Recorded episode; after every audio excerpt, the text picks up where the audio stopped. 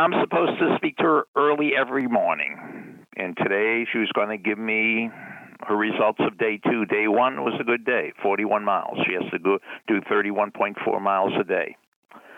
I haven't heard from her. Now it could be just uh, a lack of uh, internet. It could be her cell phone is uh, is not working. But let me tell you what concerns me about her.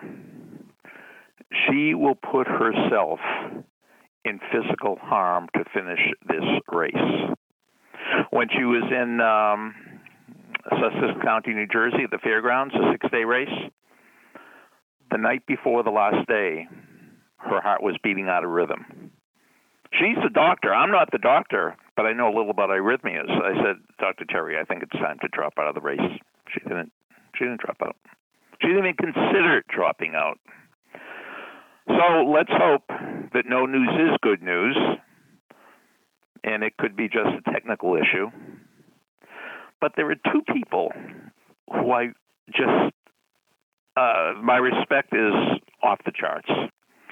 One is Dr. Terry, and the other one is Stuart Robbins.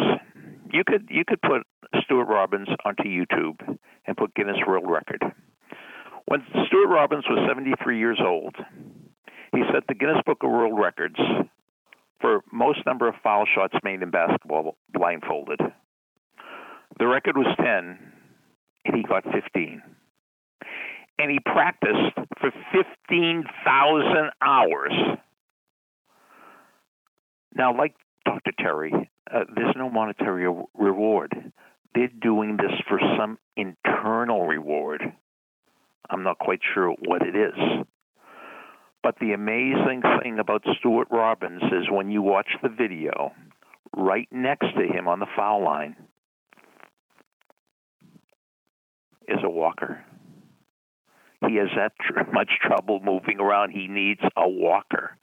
But that didn't keep him from the 15,000 hours of practice. So, if Dr. Terry could do what she's doing and Stuart Robbins could do what he did, you and I not to. Everything is possible. Message over. Thanks for listening to the Success Hotline with Dr. Rob Gilbert on the Ironclad Content Network. You can email Dr. Gilbert at sendmeastory at AOL.com.